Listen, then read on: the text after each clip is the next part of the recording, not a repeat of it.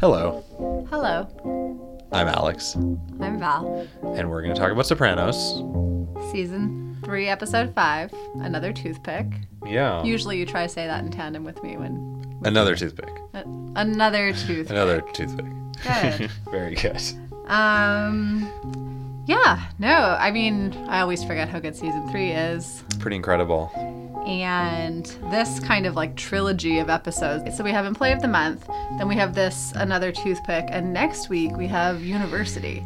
Yeah. So it's just a pretty insane trilogy of episodes, I would say. And I don't know, like I'm you know, I'm curious to kind of evaluate at the end of this season kind of the overall season arc, but it's almost like we have the first two episodes acting together, right? And they were shown together. Then, mm-hmm. you know, then we have Fortunate Son, right? So we kind of like are introduced to the stuff of this season a little bit in that episode. But then we have Employee of the Month, right? So I just feel like I don't know. There, it, well, it's just like ramping up so fast. Well, it's almost episodes. like a return to the first season in that there's these like combinations of episodes within the season Yeah. that happen at unpredictable times, which is something that they definitely did in the first season. And I think something that ties at least the last episode, Employee of the Month, this episode, and also the next episode coming up, University, is that like they're kind of raising the stakes of violence on Mm-hmm. the show and impact of what is happening. Like it becomes a little bit more real. Like we're confronted more with the realities of what happens in this world yeah. and how violent it is. I think Well, I think it's a turn for the season for the series rather. Yeah. Like, you know, we were dealing with other issues in season 1 and season 2 and now it's really showing us like it's showing us how it's like unavoidable for these characters to live this kind of violent, terrible existence, right? Yeah. Um, and we see that with like the characters' psyches as well, changing over the course of the seasons. That there's something different going on here, right? Like in this episode, even alone, we could talk about you know like how Junior has changed now, Yeah. you know, since the beginning of this season. Um, we see Tony kind of grappling with death in these different ways. We see Tony and Jan. We see Janice being this completely different character. So we really see this shift, and like, it would be hard for us to come back from it, right? Like, I don't know if it's a, um, it's not just a momentary shift. There's something very deep happening to these characters. We see it with Carmela in this Yeah. episode too. In, in that scene with in that first scene in Melfi's office, I Yeah. mean, we see this huge shift for these characters, and I don't know. I think it's like I think it's a big. This is a big point in the series uh, Yeah. as a whole, if I- not the season, if not yeah. just you know. I feel like there's like a continued dwelling on these existential crises that Yeah. the characters are all going through, and they are all dealing with death. And I think that Yeah. that's a really pivotal part of this episode Totally. in particular. I think that they're confronted with death for multiple characters, and different characters are dealing with it in different ways, but none of them are particularly. none of them are really dealing with it in a positive manner. no, no, and we'll definitely like. That's definitely something we'll want to talk about this episode. Yeah. Um, for sure. What else do? How do you want to kind of like do this one today? Well, for me, I have kind of like a couple main areas of focus within the episode. yeah. There's, I mean, there's kind of the arc that happens with Leon Wilmore, the mm-hmm. traffic cop mm-hmm. who ends up working at Fountains of Wayne. and then we also have kind of, for me, the focus on death and this idea of things happening in threes and characters dealing with that. Yeah. no, that's I love that one. That's an interesting one Um, yeah for me. There, there's different like narratives that are happening in the episode you know particularly between artie and adriana and, Yeah. and some others but for me those were kind of the two main areas where i was finding a lot of commonalities and, and Yeah. ideas kind of popping No, up No, for sure. Yeah, I had a few different things, like more like questions about Yeah. Mm-hmm. characters' motivations in some of these scenes. Um, also, just the fact that like we're introduced to like a bunch of new characters in this episode that then we we don't ever see again, but we have the like these characters come in for a reason, right? They're Yeah. they serve a specific purpose. So I kind of wanted to touch on some of that. yeah Um, and then yeah, kind of just some big questions about um, what death means to these characters. Kind of like you, like what what it all means to them, Mm-hmm. and the religion, like the religion aspect, I think is part of it too. Yeah. So yeah, Definitely. it's a lot. So Yeah. start somewhere. I did just want to talk about. I know it's like it is a little bit standalone. I did just want to talk about that scene at the beginning with Carmela and Tony and Yeah. Melfi. Definitely. Um, because oh, and like there's at so many different points in this episode, like you kind of expect characters to act a certain way, and then they surprise you a little Yeah. bit. So here, of course, like we don't even know. Well, this uh, first of all, this is Terrence Winter who's writing this episode. Yeah. So um, he, I don't know, like at least in my memory of his other episodes that come later on, it's only his third one so far Mm-hmm. In this in the series. But from the ones that come later on, he really plays with kind of these like overlapping character story arcs. Like he he has a lot of arcs that are reflective of each other within episodes. Um, so I don't know. I was just paying attention to that. Um, but we have this amazing. And who was the director? The director was Jack Bender. Do we know? Do we I know believe him? this. I might be wrong, but I think this is his first episode that he's directed. Okay. He he's not. We haven't seen him that much. There's and some we don't see him. interesting camera stuff here. Like, and hope Yeah. we'll point some of that out. But we have that really disorienting shot at the beginning of the episode. Well, I feel yeah, that's definitely very deliberate. Yeah, well, we have like we can't see Carmela basically um, in the office. We just see Tony and Melfi, and, then And we see like, Tony independently, and then we see Melfi, which is actually like at this point almost like a trope for this show. Like it's so established. They have that. like no motion in the cameras. We see the characters. We're focused on their face. Tony is communicating things through the way that his face is responding to the Mm-hmm. situation. We see Melfi. It's a very standard situation for the show. But then the camera moves, Mm-hmm. the, which never happens in in the in the uh, office In those scenes, Melfi's yeah. in Melfi's office. And actually, when I'm watching it, it almost makes me feel at first before you see that Carmela's there that it could even be a dream.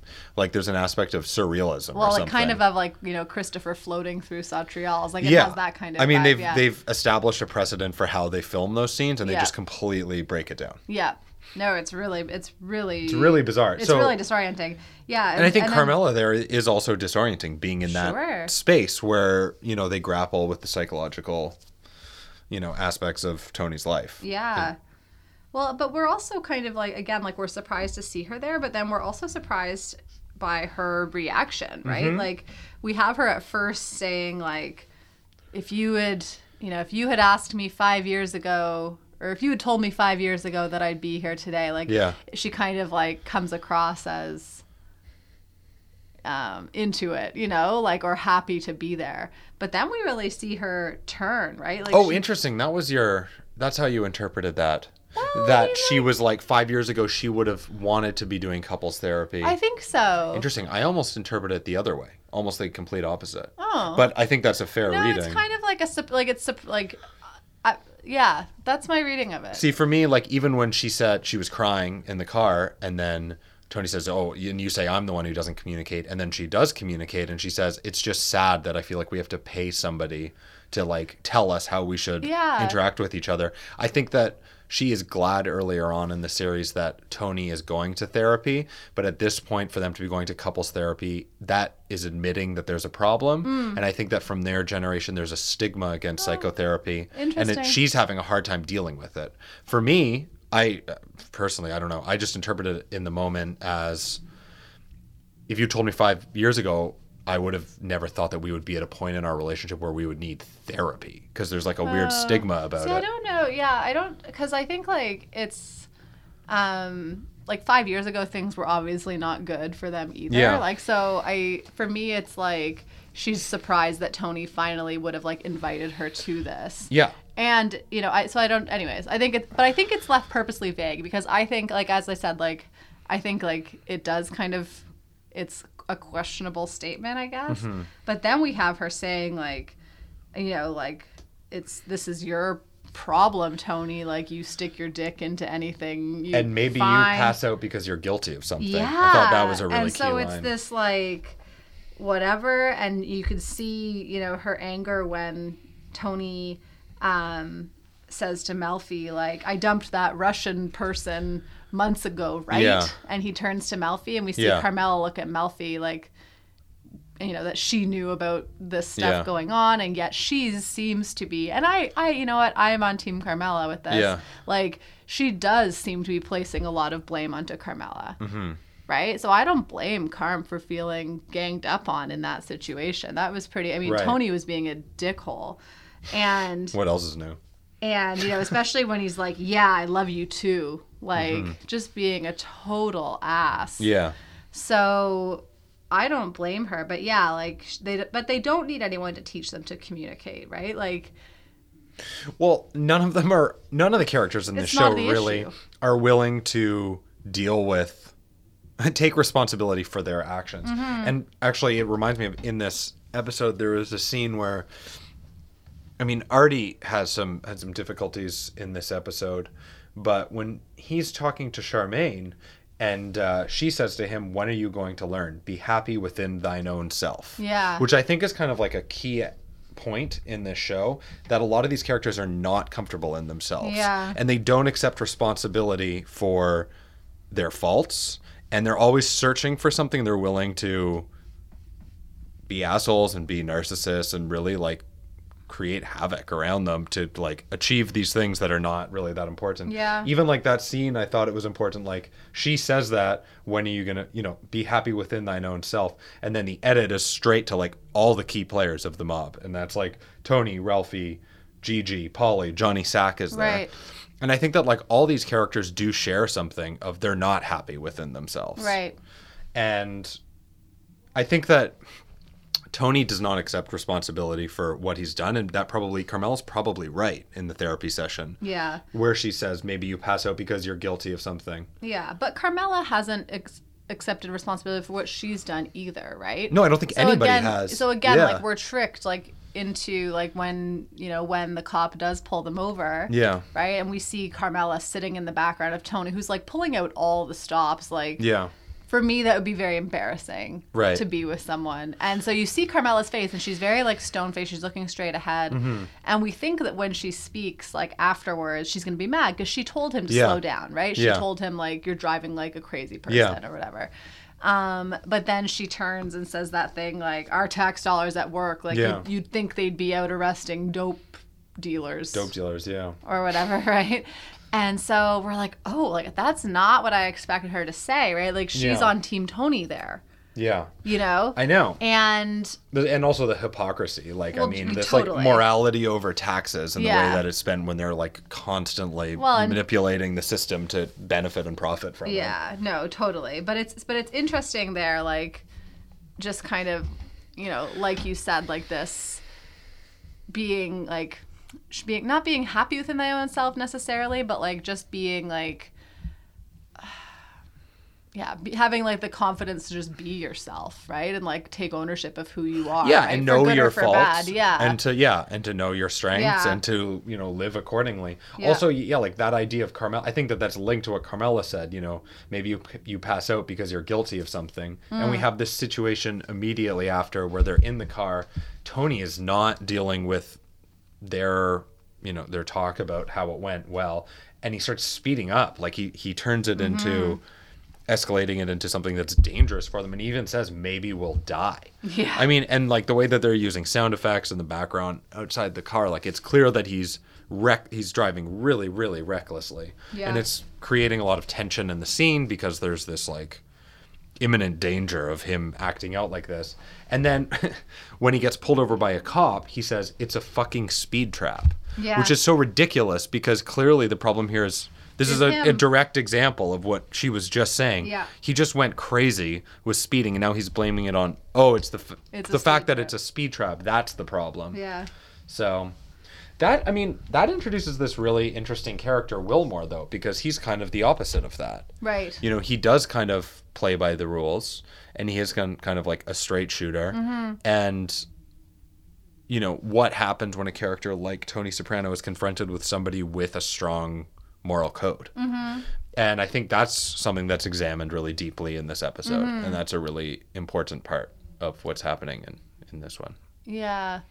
It's interesting. Like, I, I know you have more to say about that, so I'll let you say it too. But the one thing that's interesting about that, because I think, like, I'm on the same page with you for the most part, and mm-hmm. I'll see what you have to say, I guess. But The one really interesting one is in Tony's call to Zelman when he's talking about how like you know the guy was fired or whatever like at, at that point tony's kind of trying to get him his job back like Yeah. he felt like it was a little bit too harsh or whatever and he says like oh no like the guy's coworkers complain about him all the time like He, the guy is a goddamn rabble rouser. yeah um he says he's like depressed or something like that like there's a couple things he says about him there um Yeah. so that's what's kind of throwing me off actually because my my recollection of him was this like very moral Okay, I thought that was a really interesting Yeah. part. For Yeah. me, when Zellman is saying the guy is a goddamn rabble rouser and talking about these things, for me, it's like there's a frame of reference and a perspective that comes from characters like Tony and Zellman, who are these bottom feeders, Hmm. that when somebody comes along with like a spine and like some kind of like moral backbone, for them, that's a rabble rouser because it's like getting in their way of like wreaking havoc. Right. It's almost like when like a credit card company calls somebody who pays all of their cards on time a deadbeat. for me, it's almost exactly like that. Because for me, like everything that we've been presented about this character, except for what Zellman says, shows that he actually does have principles in a mm-hmm. way that's super rare on this show. It mm-hmm. almost never happens. Mm-hmm. In fact, somebody to turn down bribes multiple times, even at the end of the episode, Tony's offering him two hundred dollars and he walks away. Things like that don't happen in this show. Yeah. Because characters and humans and the people in Sopranos always choose the easy thing that benefits them right away. Yeah, yeah, yeah. And he never does that. So for me, that's a rabble rouser because it fucks with their ability to manipulate situations and constantly benefit themselves. no, you're right Um, so yeah, I mean, I I think for me that's what it was. okay Yeah, that's what I was thinking. Uh, even you know, like there was some irony in in Zellman talking about um, earlier on in the episode, talking to Tony the first time I think about the traffic situation, and Zellman calls it a deplorable situation. I'll straighten it out. It's interesting that I mean we get to see the lengths that Tony will go through over you know a traffic ticket, Mm-hmm. which is clearly so ridiculous because he clearly has the means to pay for it. It's Yeah. about something else. It's about control. Yeah. and it's about dominance. yeah it's, It's- about who's in charge Yeah, and it's about like being this like untouchable kingpin or something who's Mm-hmm. above the law. I mean, when I was thinking about it, I was I was thinking it's almost ridiculous that this character would like head on confront law enforcement with somebody who has so much to lose from the law coming after him, but he's so confident about it and it's about this level of control that he Yeah. does and he has no it's problem like a with game of chicken like Yeah. he's like just going right at this guy and like throwing everything at him yeah. um and like he could have called backup cops and brought tony to jail then that you know like with Yeah. his pending court cases or whatever Yeah. right like that becomes an issue like he does have a lot at risk Yeah.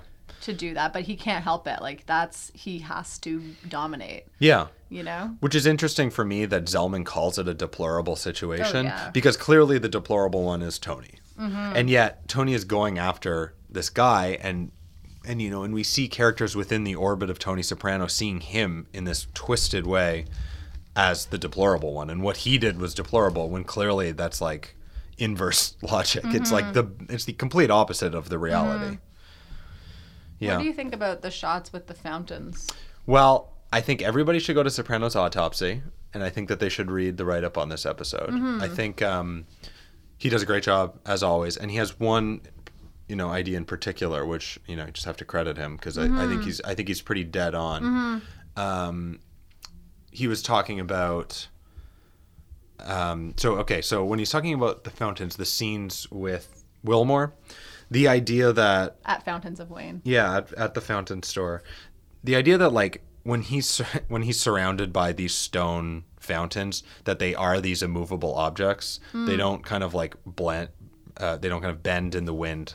And the the idea that Wilmore's like fixed morality, the fact that it's not flexible like a lot of the other characters in this show, is different. And Tony doesn't have a way to respond to that. That it Right. kind of like makes him naked. It makes him powerless right because his strength comes from manipulating the flexible morality of others. Yeah. But he can't with this guy. And so even though in the end of the show We Wilmore has been standing there like a big statue with the fountain. Yeah. Well, and I mean Wilmore has been kind of like reduced to this like pitiful state and it's really sad he's been sent to you know the basement or whatever. Like in the wire. the property unit or Yeah. whatever yeah. But um he can't do overtime. He's working this second job. And that's not fair. Like the sense of justice is horrible. Mm-hmm. i mean in the show the idea that in in one sense the people who don't play by the rules and wreak havoc on others is are the ones who always win and come out ahead is awful. Mm-hmm. But at the same time, there's something that Wilmore has that Tony doesn't in the end of the episode. Right. And I think that his fixed morality is seen, could be seen by us and is seen maybe by the people who created the show as like something that's very powerful as well. Right. And important and something that we should kind of, you know, look up to and, and recognize. Yeah. Because without people like that, I mean, the- where the- would we yeah. be? Yeah. yeah. Yeah. And even the characters we want to think have some of that, they don't, like a Carmela or something like that, right? Well, Like, Carmela's complicated. totally. Yeah. Um, She definitely doesn't But she's ha- not unbendable. in- Definitely you not. know, like a No. like a fountain. No. Even actually in Sopranos Autopsy, he references, you know, the name Wilmore, like the fact that he has more will than, Right. than Tony. Right, right, And right. actually, it's funny. I mean, in this show, sometimes names and song lyrics actually are like so literal. Over the top. yeah, like over yeah. the top, literal. Like I feel Yeah. like that actually I I agree with. Mm-hmm. I think that that's an example of like them using words in their like most basic sense to communicate something. Yeah. Yeah. No, it's definitely interesting. And again, he's one of these character one of these m- many characters that we only kind of meet in this episode and Yeah. then don't That's it. meet again, Yeah. right? Um, the other one being kind of I guess I can consider like a duo of uh, Bobby Senior, Bobby Bacala Senior, And Mustang and Mustang Sal. Yeah. Which is it's I mean, this is so this is why I think like this was the thing that kind of stood out to me as really Terrence Wintry. We get this scene, right? So it's like the third scene in, like it's after Carmela and Tony get the ticket. I think, mm-hmm. and we have this girl at a fight with this guy who we we don't know any of them. No.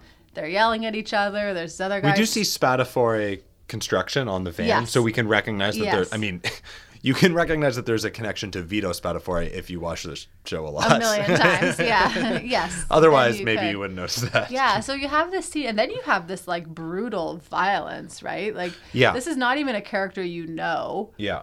But it's this like really shocking scene. Only after, when we see them at the hospital, do we find out that this is the younger brother of Vito Yeah.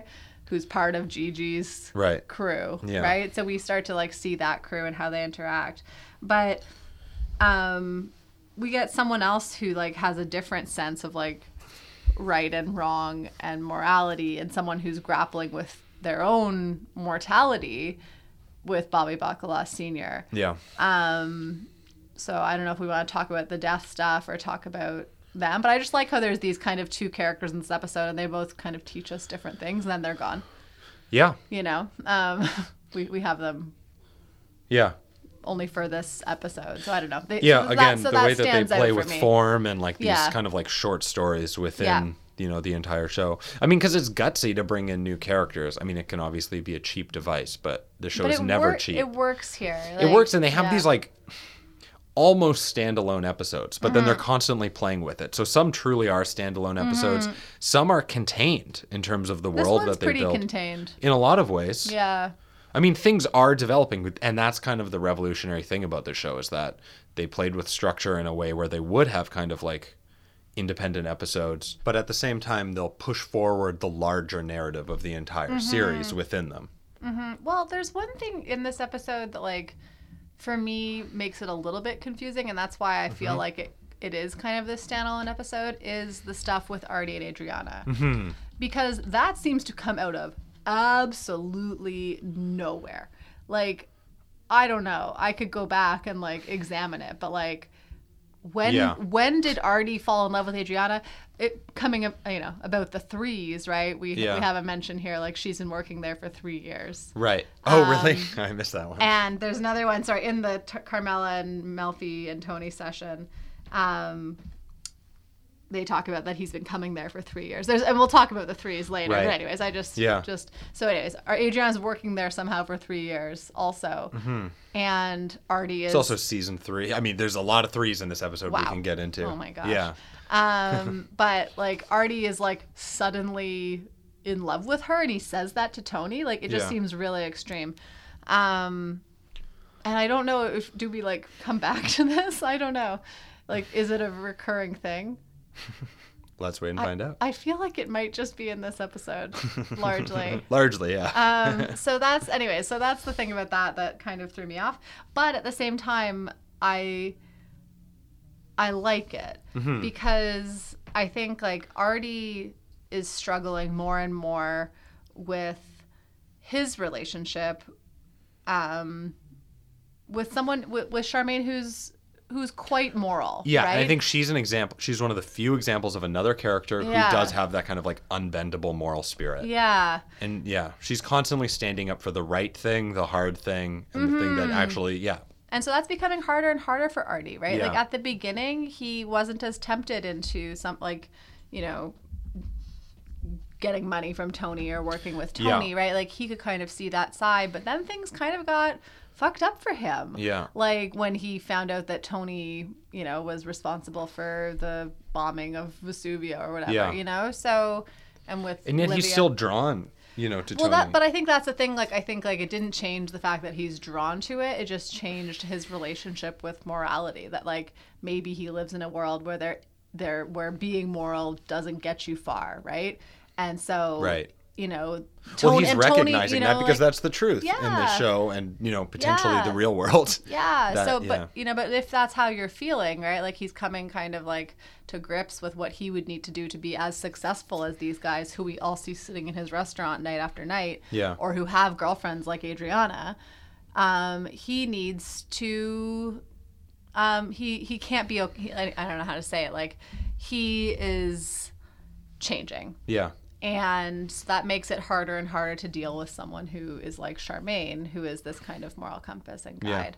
Um, and we see him also in some ways too, like dealing with his own mortality. Morality and mortality are two hard words to keep saying again and again, but I'll try to do my best. Um, his own mortality kind of as this like balding there's like mentions of him being bald in this episode right like he gets his ear pierced Yeah. Um, so he's like kind of also having this like midlife crisis of some sort, Definitely. um, which is different than the way that you know these these old timers, as they keep saying, it's different than the way those guys are dealing with death, like Yeah. Junior. Um, but it still is dealing with that nonetheless. yes. Um, that scene with Christopher where he's like ribbing on Christopher is a great scene Yeah, it's a great scene. because you don't again you kind of don't know what to expect from Christopher, and then his reaction is so Yeah. crazy. I love it. Yeah. Yeah. Anyways. Yeah, and I feel like Artie is, you know, as he's affected by Tony's ideas and he's drawn closer and closer to them, it leads to him kind of falling apart. Yeah. You know, and, and it's like, and also like he's a more cruel person, Yeah. you know, and as he is like enticed by these propositions that Tony has and he gets closer to the mob, then Yeah. he becomes like a worse person as a result. And Charmaine is somebody who actually like kind of keeps him in check. Yeah. No, totally. Yeah. Adriana is wearing that tiger dress. She likes tiger print, but she's wearing a dress This that's just kind of a tiger. with a tiger on it. So that's cool. interesting. Um, what does it mean? I don't know. I don't know, but it is Maybe interesting. she just likes tigers. I think she likes tigers. I think she definitely likes tigers. Um, yeah, it was interesting for her. Like, I and I could probably go way more into. We'll we'll talk about Adriana Yeah. more in other episodes, but you know, like we we heard a while ago that Chris wanted her to quit her, her job, right? And so Yeah. now we see kind of that she never said anything to Yeah. Artie, and she's been avoiding that. So, anyways, just to point that out for future episodes Yeah. um, that we'll talk about Adriana and her situation at this point. But do you want to talk about the dying characters? Do you want to talk about Threes, death? the Do you number want to three. talk about threes? Let's. I think we can talk about all of them. Okay. I think they're all linked. So the threes, the threes, I think are really interesting, right? And I think that's. Oh, but the one thing I want. Sorry, just Yeah. one second. The when I asked you about the fountains. Yes. Go back for a second. this relates to my threes. They remind me of like baptismal fonts. Mm-hmm. They look like in the Catholic Church where you baptize babies. Interesting. So, why that popped into my head was I think that these threes are really linked with death, but I think they're really linked also into these like Catholic rites, if you want to have it that way. So, like, Interesting. so there's the the uh, three of the rites that you go through in Catholicism are your baptism, Mm-hmm. marriage, and death. Right? Those are the time where you there's these like Wow. rites. So we see issues with kind of not really not as much with baptism, I guess, or like birth. But we do see issues like with marriage and relationships and also with death. So, anyways, I just wanted to Very interesting, the- actually. yeah. Anyways, but of course the Trinity, right? Like kind of like Janice talks about the Holy Trinity, right? And we we see, you know, in the church Yeah. at the funeral of Uncle Febby, Yeah. which is confusing that we have two characters so Oh, far named Febby. Febby. it's a very popular name. yeah. I'm gonna name my first child Febby, I think. It might be hard for them to not be mistaken for all the other Febbies around I them. know. That would be that's they'd have to be like Febby G in school. Um uh, like I said, so yeah, so we definitely have this religious symbolism to do with, with the Trinity. We also have it to do, I think, with like, I don't know, like three is kind of like in the middle of the afternoon. I don't know. I think we Um, also have to like reference back a few episodes where Christopher is in, right, you know, a coma and actually says specifically. I mean, the reason why we have to like yeah. fixate on the number three is because he wakes up from his near-death experience Yeah. and says three o'clock. Yeah. And then Paulie is very superstitious and is dealing with that. Right. And um, there's a lot of theorists who feel like three is actually a relevant number to the last scene of the last episode. Um, three and in bells, this right? Three well there's some other stuff too we'll get there don't worry just keep listening and in uh you know like 200 days we'll be there but um yeah but then in this episode too like we had uh the Three, th- the three on the clock when the bacalas are both coming for dinner. yeah it was like just before Which three is a weird strange time. time- to eat Yeah, like that's a really I don't know if it's lunch or dinner. i thought it was funny too like junior's fixation on things happening on in 3s Mm-hmm. and that there are three people dying um and yet different characters refer to three characters as different three Mm-hmm. Or- people or which that, or only two people, right? So Right. like at the end we have Bobby saying like first my dad, then you. I think Right? that it's almost like breaking down how ridiculous it is because Yeah. I mean anybody can choose three characters, Yeah. but you know, for instance, like Janice says, "Mom, Febby, Mm-hmm. Uncle Junior." It's not even her uncle too, so it's weird that she would have chosen Uncle Febby. But anyways, That's a good point. Yeah, you're right. It's- uncle. And then you know, Junior was seeing it as you know, inc- obviously not including himself, but including um, Bobby Senior in that list. You know, it was a different list. So Yeah. I mean, you can turn anything into a the number yeah, three. You, yeah, you could be sus- like it's kind of like Paulie's superstitions too, right? Like if you if you think you're gonna see something like that, then you will, Yeah. Right? You know, even could- AJ has a, you know, like I think like his friend's relative and, you know. Yeah. And yeah. yeah, um, and yet there is this like specter of the supernatural that Yeah. happens in this show where maybe they're communicating that some of these things are a little bit superstitious and ridiculous, Mm-hmm. but then they also put in these symbols and this imagery at the same time. So you have to kind of grapple with it. Mm-hmm.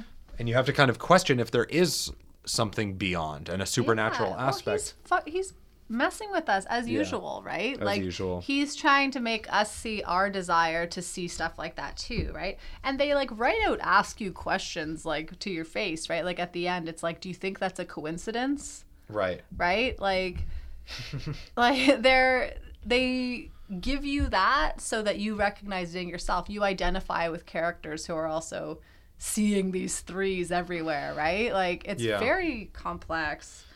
Um Yeah, and I think that like the reference to religion is pretty pivotal in this episode as well. I mean, there was there was a few things that happened actually when Christopher confronts Artie. You know, Artie actually like rips off kind of like his overshirt and actually like exposes a cross, which is really Yeah. prominently in the shot. Obviously, Janice talking about the Holy Trinity, so you know, referencing things to its relevance with you know with Catholicism. Um, but yeah, I mean, I think that those those aspects are really interesting, and in fact, like the idea of religion too as an institution is maybe interesting because like I feel like this idea of Bobby Senior as a godfather, like Tony chooses to bastardize that institution, Right. that kind of like semi-sacred bond, to actually kill Mustang Sally for convenience right. And at the same time too like artie like ripping off his shirt and maybe you know he kind of like clings to the cross clinging to religion and principles like that's a pretty empty mm. clinging because what he's doing is clearly not in line with catholic mm-hmm. beliefs in the actual morality mm-hmm. of mm-hmm. religion and spirituality of christianity Yeah. I that scene with Janice, sorry just to come back to that. Mm-hmm. I think that's a sec. key scene. There was there was some key stuff in there. So she they're sitting on I don't know where they're sitting. That's a great they're question. in some weird couch area, like a very large couch. They both look very small on this couch and they're both not small people. I- yeah. And it's in a weird spot. I don't know. You thought at first it was Livia's house, but yeah, then I we looked at it it again and I don't think it was. Anyways, um, a couple things with that. Um, you mentioned like her list, like mom, Febby, and then Uncle Yeah. Jun, right? But then they have they have this conversation about these old timers, right? They're talking about old timers, and they say the more hard ass their attitudes, the more they could suppress their feelings. And then it's something about they can say the most horrible shit in the face of tragedy, at like kind of like they're saying to God, "You don't fool me," Yeah. right? Um, I think that's a really interesting characteristic and i don't even I, I can't even quite figure out what it means in the context of this show but it it says something about i think like what janice values right and i think like what t- like what livia has passed on to both janice and tony Yeah. at least maybe barbara who knows yeah um, but there's this like way of dealing with sad things. There's this way of dealing with tragedy that I don't think is that functional for them. It doesn't allow them to grieve or to like really experience their feelings all that well. It kind of requires them to be these like hard assed people who like say inappropriate shit in the Yeah. face of tragedy. And we see that we, we see that with a lot of characters. We see that with Ralphie being insanely Oh, insensitive at Ralphie the is hospital. so insane. Even Vito, you know, and the others like eating, the chocolates. yeah, we see that with Junior and Bobby, like when Junior's like yelling at Bobby and his Yeah. dad's just died, right? Yeah. Like being so insensitive. Um, so I thought that was interesting. The other thing that I don't know what to do with is how does she know or like what makes her, what prompts her to ask about pussy? She's Well- like, what happened? Like out of nowhere, she's like, what happened? To because I think that these characters are dealing with death. And I Mm-hmm. think Janice recognizes that he died. And I think that that's actually a really key scene that happens there. Mm-hmm. So they're talking of God, you know, they're talking about Junior now, Mm-hmm. who's somebody who's very close to them. And they share a lot of history with Mm-hmm. dealing with cancer and potentially death. They're forced to confront the afterlife, which is something that these characters almost never do, Mm-hmm. but is clearly like hanging over them as people and hanging over their psychology and infiltrating their subconscious. And we get to see that through watching this show. But when she says what happened to Sal, it's interesting because before that, she said, you know, do you think there's a coincidence about the threes? And she's talking of God, like Yeah. they're directly confronting death. And Tony kind of like gets up, like he's uncomfortable. he's kind of he like escaping. talk about religion. When she says what happened to Sal, something happens, and that's that the camera angles completely change to looking down on Tony. And that goes back to what I think we were talking about in the very beginning of the show in the first season. You know, this idea of there is a power above Tony, even though he's largely in control of his environment. that doesn't appeal to Tony to have someone No, above but him. as viewers, we now Yeah. are looking down on Tony because the afterlife is powerful over him. You Mm-hmm. know, Sal dying, he's now in the afterlife. Like he would be looking down, theoretically. Mm. yeah, if you believe in that, sure. But you know, I think like the eternal and nature and all the things that this show establishes as a really important, re- you know, reflection of the eternal, the afterlife, death.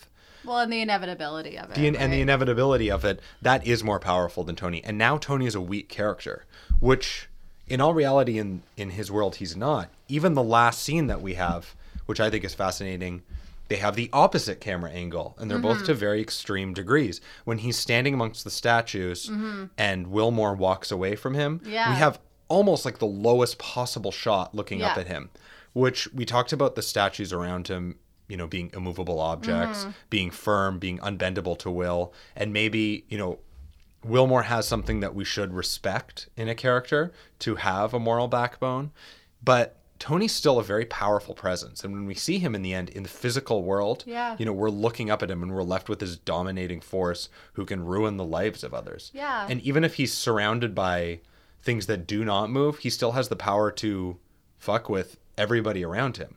Yeah. But the reality is that there is a higher power that's constantly looking down on him and he can't cope with it. No. And that's the thing, like, and we we see him. It's almost like comical the way he tries to get out of that parking ticket, right? Like, it, it shows you like what lengths he'll go to to not have someone be more powerful than him, or to show someone else how powerful he is. But he doesn't have that control over death, Yeah. right? And so when he finds out Right. about Junior, right, like that hits him quite close to home. Like he he actually like doesn't know what to do with that, right? He says he's not going to tell anyone. He has to call Janice, right? And like lean on her for support. Yeah.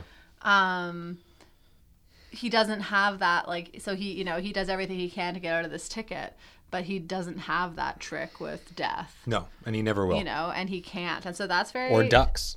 He can't control He can't the ducks he can't keep either. the ducks there. No, he can't. Um, so I yeah, I think I don't know. I just think that there's like I like I said in the beginning, like characters kind of come to some we, we understand big things about these characters that we maybe have only had little hints into before.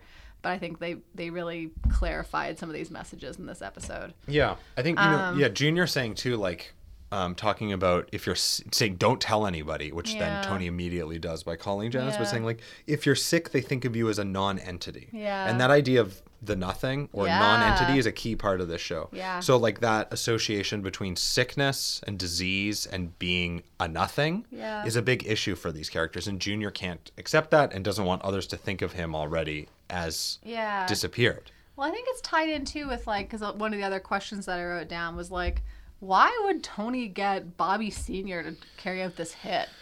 Well, Like, I mean, I think we see Mustang Sally like he's street smart. You know, Yeah. he's laying low. It would be difficult to track him down, and they have an opportunity through Bobby Senior. Yeah. Bobby Senior is willing to Yeah. do this. He, you know, has established himself within the family. He's clearly capable of it. Yeah. I think it actually is just like a convenient okay. thing to do. Well, it's interesting, like then the debate that kind of ensues, right, surrounding like you know Bobby Jr. Like, well, Bob, our Bobby Bacala, right, Bobby Jr. and Junior Soprano and Tony regarding like you know letting slash asking Bobby Senior to do this hit, because I think like there is this part of everyone else, like well of Bobby Bacala, for example, who doesn't who, who thinks his dad is too old or too close to death to be doing that, right? Yeah. And Tony says these things like, ah, it'll give him something to live for. Right. Right? Um, so we kind of see how different characters treat that differently. Junior at first feels like, you know what, like, get, you know, maybe Bobby's right. Like, let me ask Tony and see if I can get him out of doing it. But then changes his mind, right? Because his own grappling with him becoming closer and closer to death is happening, right? Yeah. So, like, he's trying to get have for himself something to live for too. I don't know. Um, yeah. Yeah, yeah. I think I think that there's a lot. I mean, also this idea of, uh, for me, okay, it also links to something interesting. Junior getting cancer of the stomach, and everybody constantly talking With about another toothpick.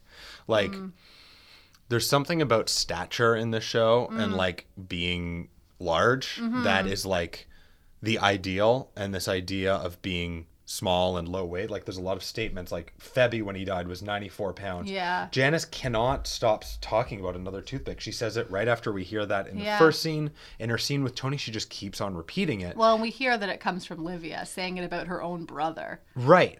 And the thing about this is that I think that there's another example of people acting in insensitive ways after the death of somebody or the potential death, mm. somebody's sickness. Mm. You know, we have like so little respect for somebody else. And even Tony kind of recognized that. He says to Janice, have a little respect.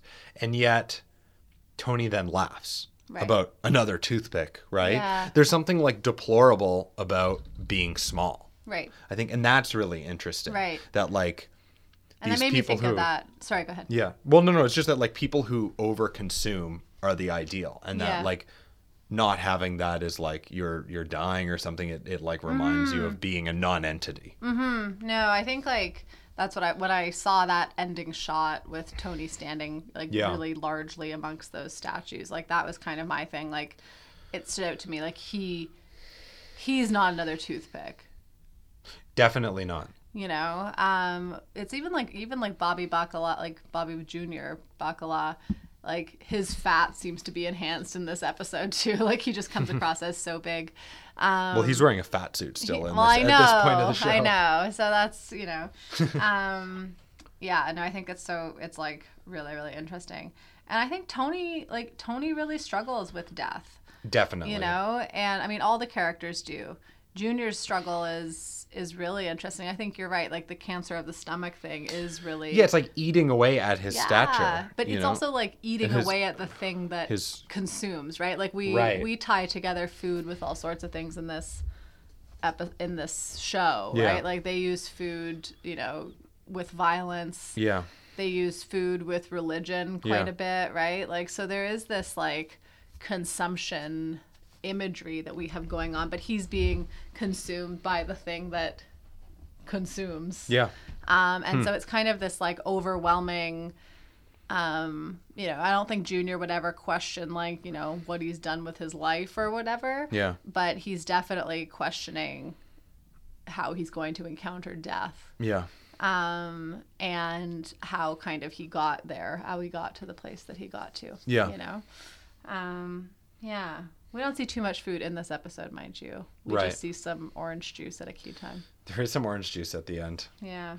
Um, yeah, that idea of Tony being consumed by death, I think, is really interesting too. Like, it was remi- it was making me think about that concept of like, well, just like being confronted by death and actually like dealing with it and thinking about it. Um, you know, when Bobby Senior goes into the scene where he kills Mustang Sally, he Mm-hmm. tells the younger guy, you know, you should cut out that habit. That's a filthy habit. And he says, I'm going to die from something, which obviously has the obvious irony that he dies about two seconds later from being shot.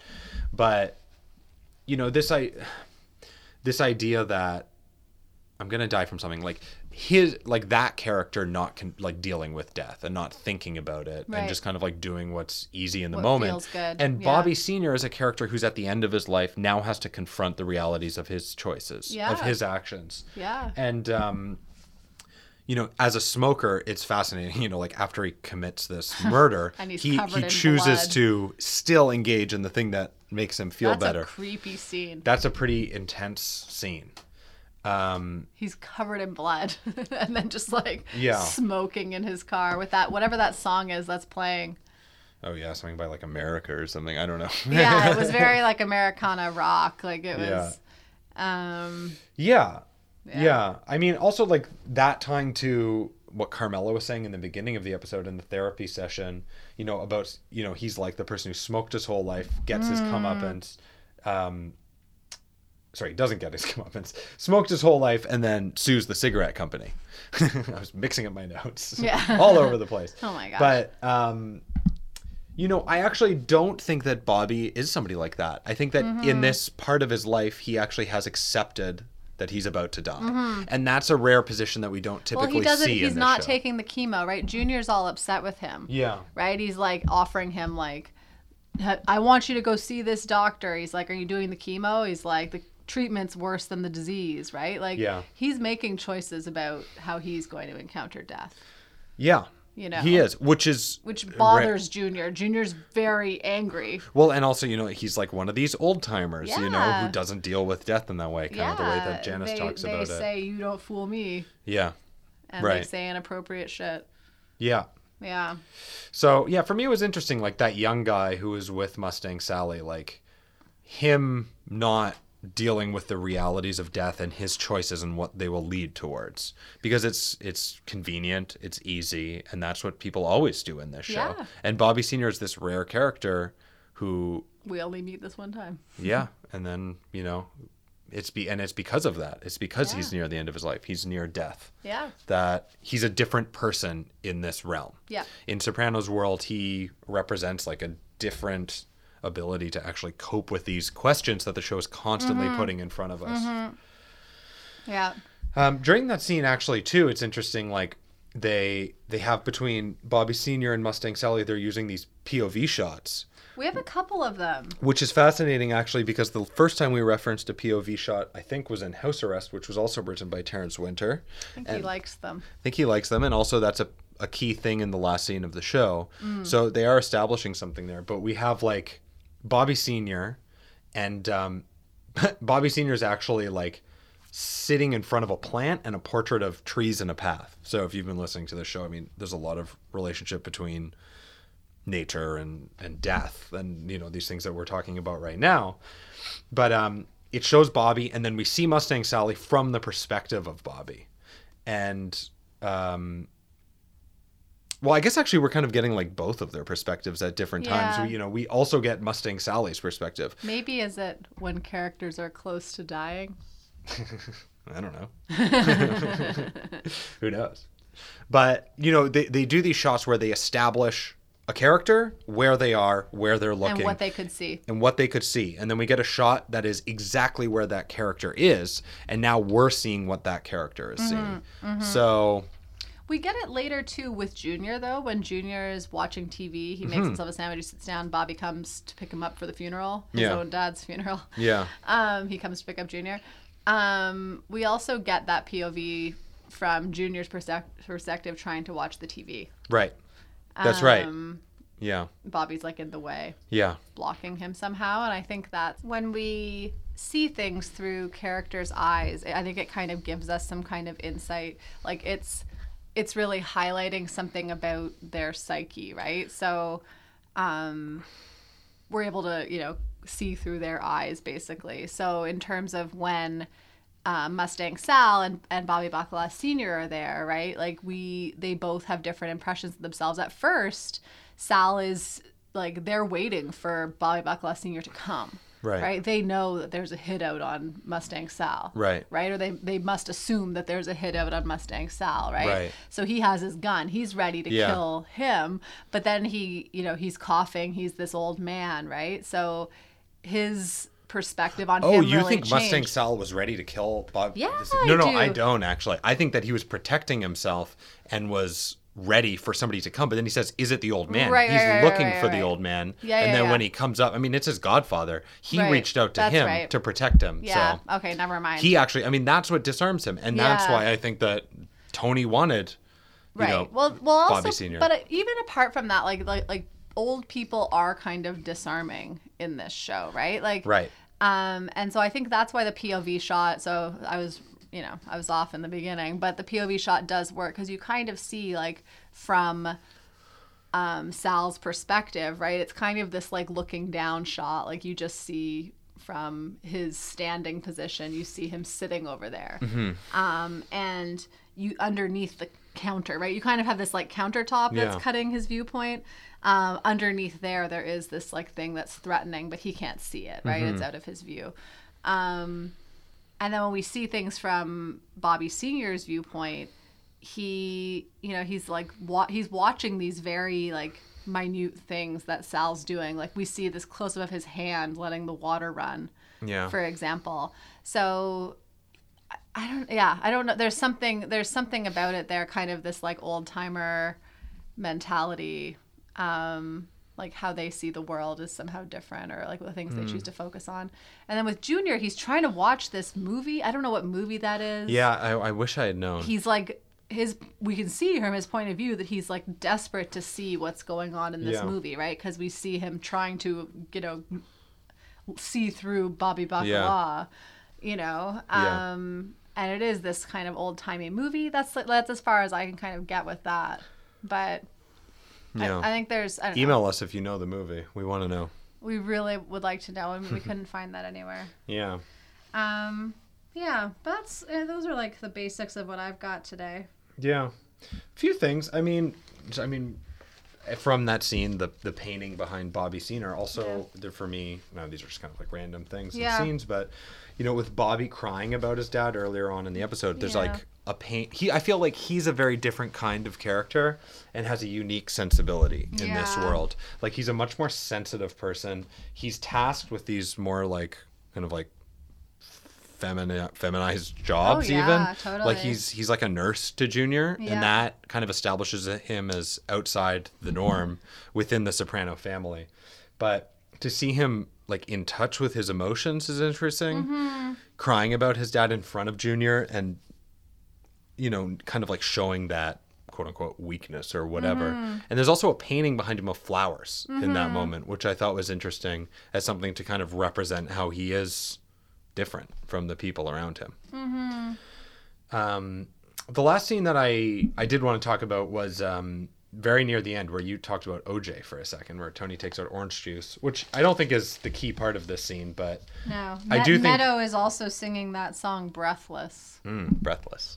from the early 2000s. right. Well, this is where she takes the lamp, so you know, disarming the FBI for that you know that threat against Tony. But for me, that was a really interesting character for deepening Carmela. Mm-hmm. And Yes. um, kind of similarly to the scene with the traffic cop earlier, where Yeah. we see her say, um, some black kid from the neighborhood. She's well, yeah, I mean, in that scene, I, I yeah, Carmela says like, yeah, like some black guy from the neighborhood stole your bike. stole your bike, which is for me really interesting, and this enters into this like racial kind of domain of the show and and the aspects of like these characters and how they deal with race. Because Carmela is smart enough to know that with the whole Noah Tannenbaum incident and how Tony responded and how Meadow responded, that clearly that is uh, putting that information out there that Meadow clearly would not have shared um, is like stirring the pot Mm-hmm. and clearly about to make Tony respond in a way that's going to not be. Sensitive, things. inflame things. And there's there's a degree of it that like I mean even like the fact that she would even say that is is I like know. indicative of who she is as a yeah, person Yeah, I know. It was so interesting. because it's not really like a relevant piece of information to this at all. That's really fucked up. yeah. But um And then she's kind of like who me afterwards. right. Like she's mad at Tony Right. for taking it further, right? Like Right, and clearly she's aware of what she's doing Yeah. there. I mean, there's no way that she's not smart enough Yeah. to, to know that. Um, and you know, even we we do get a window into the kind of like complicated, backwards, kind of like old, more more kind of like old timey concepts towards race that she has in the episode where she goes to New York and she's talking to Meadow and she's definitely not like the champion of justice that we would have No, expected. that we she's almost want her to be. She's almost like protecting Tony's, you know, viewpoints from where he comes from and yeah. yeah. Yeah.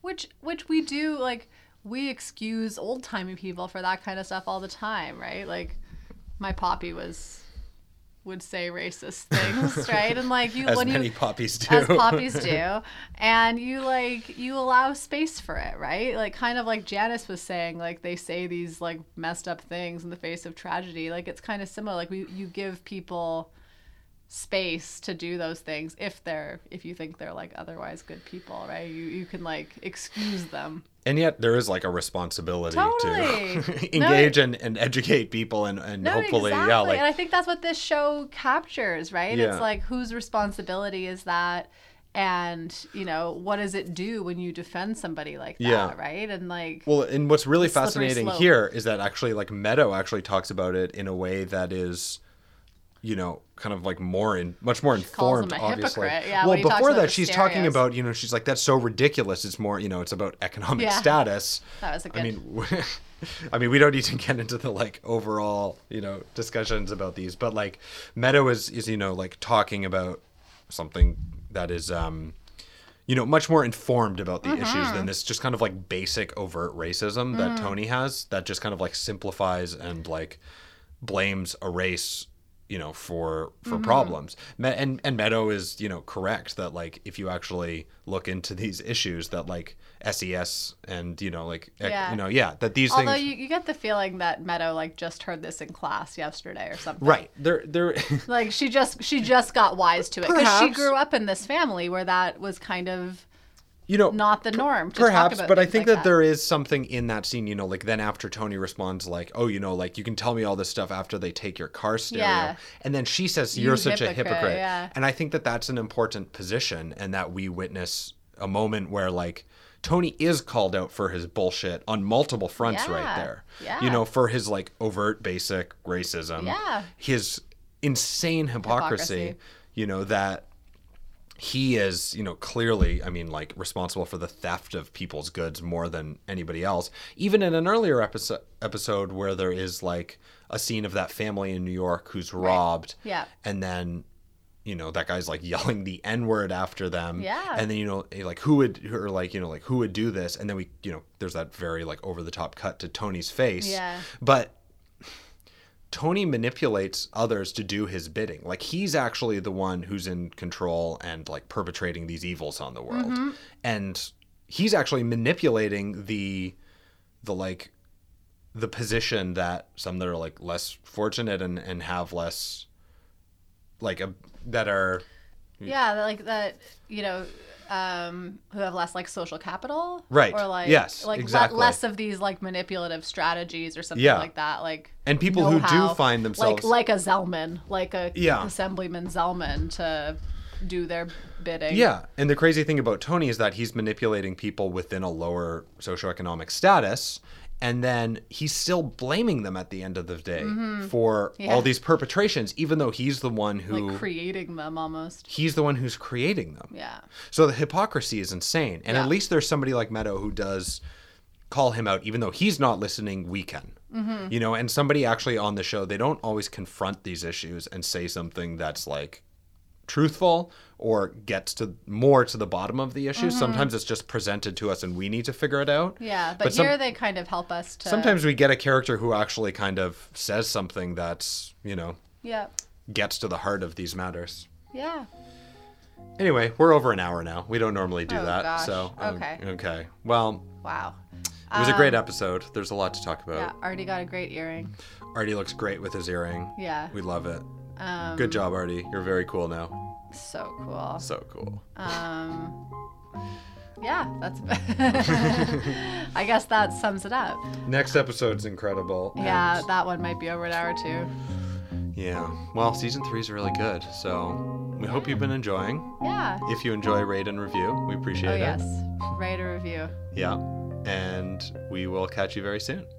Bye.